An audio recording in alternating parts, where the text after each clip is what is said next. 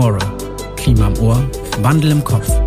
Ein Podcast der Verbraucherzentrale NRW. Also ich war schon öfter bei der Verbraucherzentrale. Letztes Jahr habe ich mich da zu meiner Altersvorsorge beraten lassen und heute war ich da, weil ich Ärger mit meinem Energieversorger hatte. Der Mitarbeiter hat mir super weitergeholfen. Ich muss wahrscheinlich noch nicht mal was nachzahlen. Ich habe mich von einer Energieberaterin der Verbraucherzentrale mal zum Heizungstausch beraten lassen. Ist damals zu mir nach Hause gekommen und hat mein ganzes Haus unter die Lupe genommen. Jetzt ist mir bekannt und jetzt weiß ich, was ich am besten und vor allen Dingen, wann ich was sanieren kann. Die Verbraucherzentrale NRW. Das sind wir. Die meisten kennen uns, weil wir Menschen zu ganz unterschiedlichen Themen beraten. In unserem Projekt Energie 2020 Plus vermitteln wir Verbraucherinnen und Verbraucher Wissen zu allem, was mit Energie zu tun hat. Wir informieren zum energetischen Modernisieren, erklären euch alles zu erneuerbaren Energien und machen euch fit im Stromsparen. In unserem neuen Podcast In the Air Tomorrow, Klima im Ohr, Wandel im Kopf, möchten wir euch inspirieren. Wir möchten euch inspirieren, die Energiewende selbst voranzutreiben und euch damit aktiv für unser Klima einzusetzen. Dazu holen wir zu verschiedenen Themen unsere unabhängigen Expertinnen und Experten vors Mikro. In unserer ersten Episode beschäftigen wir uns mit Stecker-Solargeräten. Für viele Verbraucherinnen und Verbraucher kommt eine Photovoltaikanlage nicht in Frage. Und das aus ganz unterschiedlichen Gründen. Entweder einfach weil die Kosten zu hoch sind oder weil sie in einer Mietwohnung wohnen. Eine gute Alternative ist da ein Stecker-Solargerät. Das könnt ihr einfach auf dem eigenen Balkon oder der Terrasse aufstellen und so eigenen Strom gewinnen. Ich heiße Marie Hartmann und möchte heute herausfinden, was Stecker-Solargeräte eigentlich können und worauf ihr bei der Installation zu Hause achten solltet. Aber zuerst Smart am Start. Zuerst haben wir eine Quizfrage für euch. Julius, was hast du heute für uns? Eine grundlegende, aber sehr wichtige Frage. Und zwar, wie viel Strom kann ich aus einem Stecker-Solargerät gewinnen? A. Mit dem Strom kann ich das Handy und den Akku vom E-Bike laden. Mehr ist nicht drin. B. Mit dem Strom kann ich meine Klimaanlage den ganzen Sommer über mit Strom versorgen. C. Ein Stecker-Solargerät erzeugt übers Jahr so viel Strom, wie Waschmaschine und Kühlschrank verbrauchen. D. Das Gerät erzeugt so viel Strom, wie ich im Wohnmobil während des Sommerurlaubs verbrauche. Die Auflösung gibt später bei uns in der Episode oder ihr findet sie auf unseren Social-Media-Kanälen. Jetzt müssen wir aber erstmal klären, was ist eigentlich ein Stecker-Solargerät? Effizient gedacht. Photovoltaikanlage, Stecker-Solargerät oder Solarthermie. Wenn es darum geht, Energie aus der Sonne zu gewinnen, gibt es unfassbar viele Begriffe. Thomas Seltmann ist Referent für Photovoltaik und Prosumer bei der Verbraucherzentrale NRW. Wir haben ihn mal gefragt, was der Unterschied zwischen den ganzen Sachen ist. Also Solarthermie sind Kollektoren, die die Sonnenenergie einfangen und daraus Wärme gewinnen für Warmwasserbereitung und Heizung. Eine Photovoltaikanlage erzeugt aus dem Sonnenlicht direkt elektrischen Strom, den man im Haushalt nutzen kann. Und ein Steckersolargerät ist praktisch die kleine Version einer Photovoltaikanlage, die man sehr einfach selber anschließen kann und nutzen kann. Angepackt. Hallo Thomas, danke, dass du heute bei uns vorbeigekommen bist. In unserer Rubrik Angepackt wollen wir in den nächsten Minuten nämlich klären, worauf Verbraucherinnen und Verbraucher eigentlich achten sollten, wenn sie ein Stecker-Solargerät aufstellen wollen. Wie sieht so ein Gerät denn eigentlich aus? So ein Steckersolargerät besteht aus einem oder zwei Standard-Solarmodulen. Das sind so Module, wie sie für Photovoltaikanlagen auch verwendet werden. Die sind 1 Meter mal 1,70 Meter groß und haben ungefähr so eine Leistung von jeweils 300 Watt. Dazu gehört noch ein Wechselrichter und ein Anschlusskabel. Eine der ersten Fragen, die sich Verbraucherinnen und Verbraucher vermutlich stellen, wenn sie sich ein Stecker-Solargerät kaufen wollen, ist wahrscheinlich, ob die Installation in ihrem Haushalt überhaupt möglich ist. Was sind denn die Voraussetzungen, um ein Stecker-Solargerät anzuschließen? Ich brauche einen geeigneten Platz, also eine Balkonbrüstung, eine Terrasse, eine Hauswand oder ein Dach oder Dachvorsprung, wo ich das Modul anbringen kann. Und ich brauche eine Außensteckdose in Reichweite, wo ich das Stecker-Solargerät anschließen kann. Das ist das Wichtigste. Und wie werden die Stecker-Solargeräte genau an das Stromnetz angeschlossen? Ja, der Wechselrichter hat ein Anschlusskabel und das stecke ich in die Steckdose. Da gibt es zwei Arten von Steckdosen, so eine spezielle Einspeisesteckdose, die sehr empfohlen wird, die zu benutzen.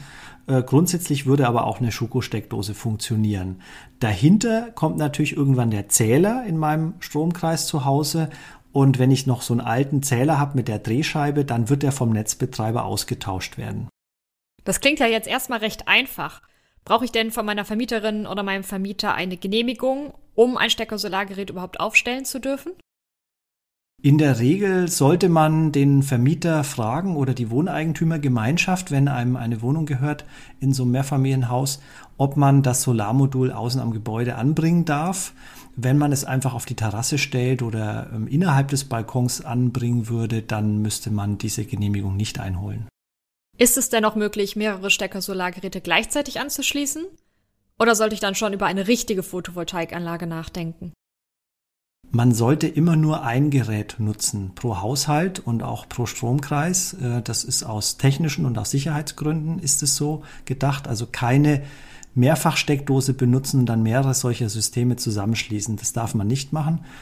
Wenn man mehr Solarstrom erzeugen und nutzen will, ist es total sinnvoll, äh, gleich eine große Photovoltaikanlage zu installieren.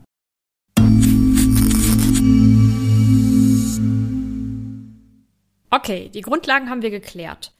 Wenn ich jetzt beschlossen habe, dass ich mir ein Stecker-Solargerät kaufen möchte, wo stelle ich das denn am besten auf? Günstig ist zum Beispiel ein Balkon, der nach Süden, Südwesten, Südosten ausgerichtet ist. Es geht auch noch Ost oder West. Nordausrichtung wäre nicht so günstig. Wichtig ist aber vor allem, dass möglichst wenig Schatten auf das Solarmodul fällt. Also zum Beispiel, wenn ein großer Baum sehr nah davor steht, ist es ungünstig. Oder wenn ich mit meinem Balkon im ersten Stock bin und in einer hohen Straßenschlucht mich befinde, dann ist es auch nicht so günstig. Wenn ich einen passenden Platz gefunden habe und mir ein Stecker-Solargerät kaufe, dann habe ich im Internet gelesen, dass ich das Gerät auch irgendwie anmelden muss. Was muss ich denn dabei beachten? Ich muss dem Netzbetreiber Bescheid sagen, dass ich sowas betreibe und selber Strom erzeuge und ich muss es im Marktstammdatenregister eintragen.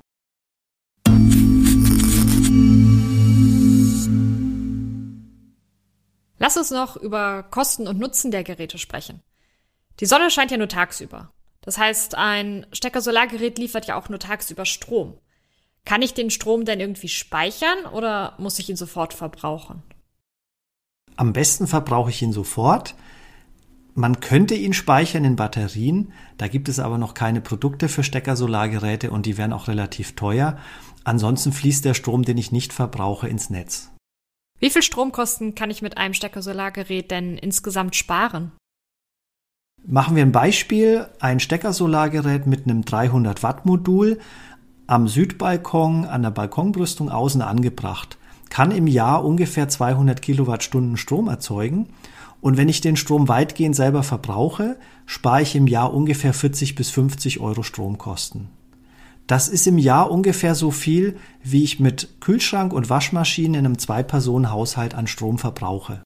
Und zum Vergleich, wie viel kostet denn so ein Stecker-Solargerät? Also es geht los so ab 350 bis 500 Euro für ein Stecker-Solargerät mit einem solchen 300 Watt Modul. Und wie lange dauert es ungefähr, bis sich die Investition wieder auszahlt?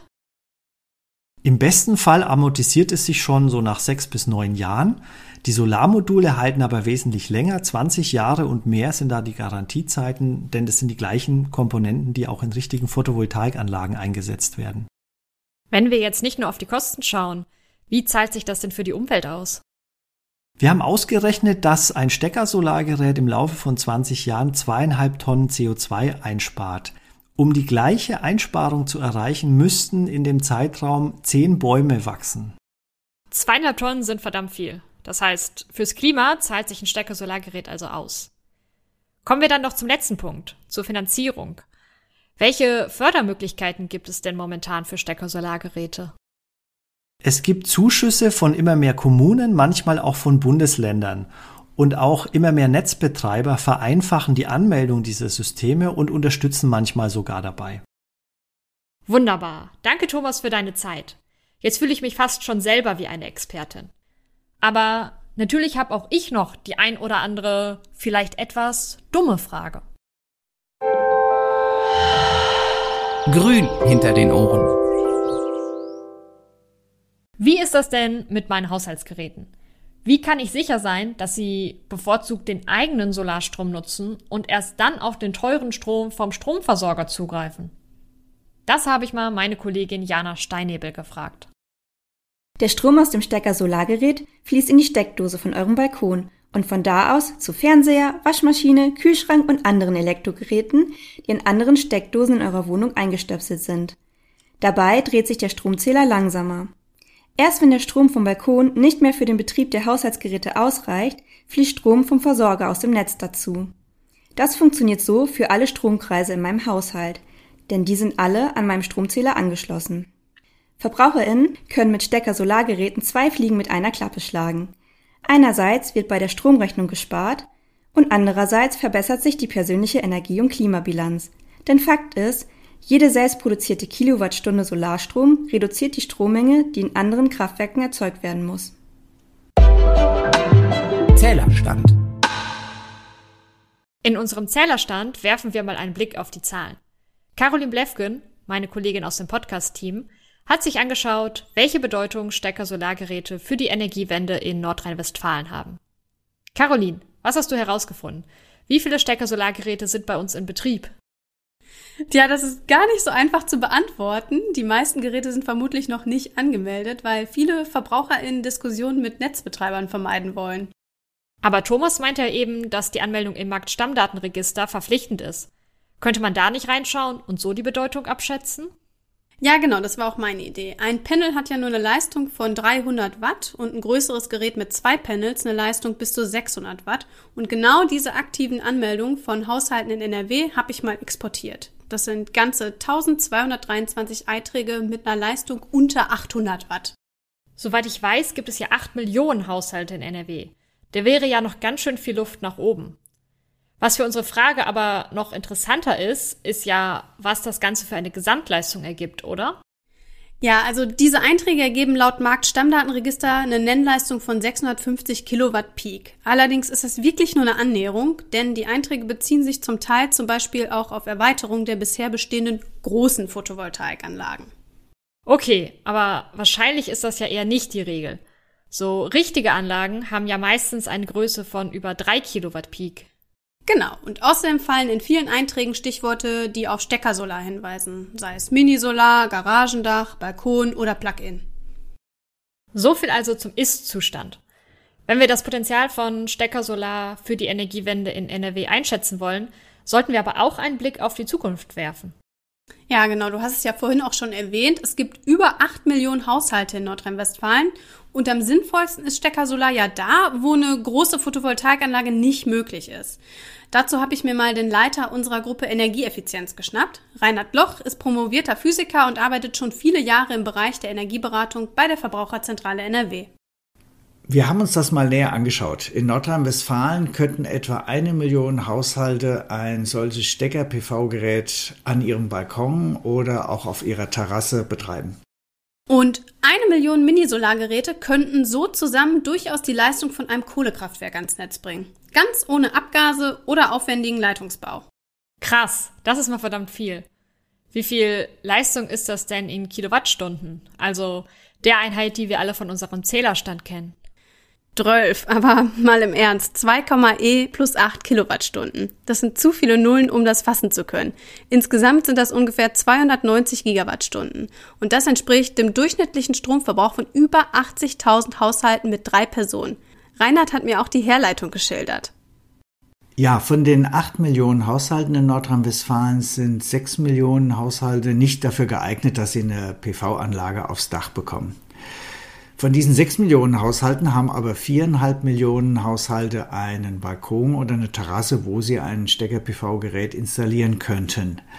Wegen der vielen Einschränkungen, beispielsweise die Himmelsrichtung stimmt nicht oder das, äh, der Balkon ist verschattet oder es gibt einen Denkmalschutz, kommen letzten Endes drei Viertel der Wohnungen doch nicht dafür in Frage und letzten Endes bleiben gute Millionen Wohnungen übrig, die ein solches Stecker-PV-Gerät bei sich installieren können. Reinhard findet, dass das sogar eine recht konservative Annahme ist. Danke dir, Caroline. Zusammengefasst können wir also sagen, dass es im Moment in Nordrhein-Westfalen Steckersolargeräte im vierstelligen Bereich gibt. Unsere Fachleute sind aber zu dem Ergebnis gekommen, dass es hier Potenzial für über eine Million Geräte gibt. Und das, obwohl nur Immobilien einbezogen wurden, die für eine typische Solaranlage auf dem Dach nicht geeignet sind. So viel also zum Zählerstand. Geistesblitz. Bei meiner Recherche habe ich festgestellt, es gibt ganz schön viele Angebote für Stecker-Solargeräte auf dem Markt. Wenn ich mir jetzt ein solches Gerät kaufen möchte, wie kann ich mich denn dann am besten orientieren, ohne dass ich von der Vielzahl der Angebote total verunsichert werde? Meine Kollegin Isabel Weist hat das mal für euch zusammengefasst. Da eure Vermieterin oder Wohneigentumsgemeinschaft meistens zustimmen muss, bevor ein Panel angebracht wird, ist es natürlich wichtig, sich als erstes eine Genehmigung einzuholen. Danach führt der Weg heutzutage vermutlich erstmal zu einer Suchmaschine. Da könnt ihr euch schon mal einen Überblick über Modelle und Preise verschaffen. Danach lohnt es sich, im lokalen Solarfachhandel nachzufragen. Der kann euch zu passenden Produkten beraten, wenn ihr etwa ein bestimmtes Format oder eine spezielle Haltevorrichtung braucht.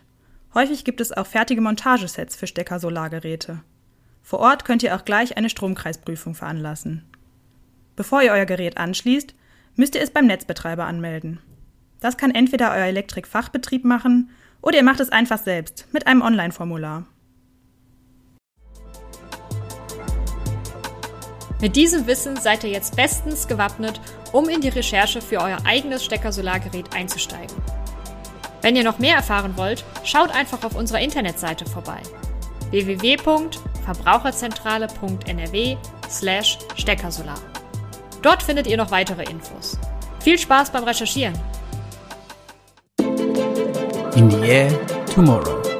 Ein Podcast der Verbraucherzentrale NRW.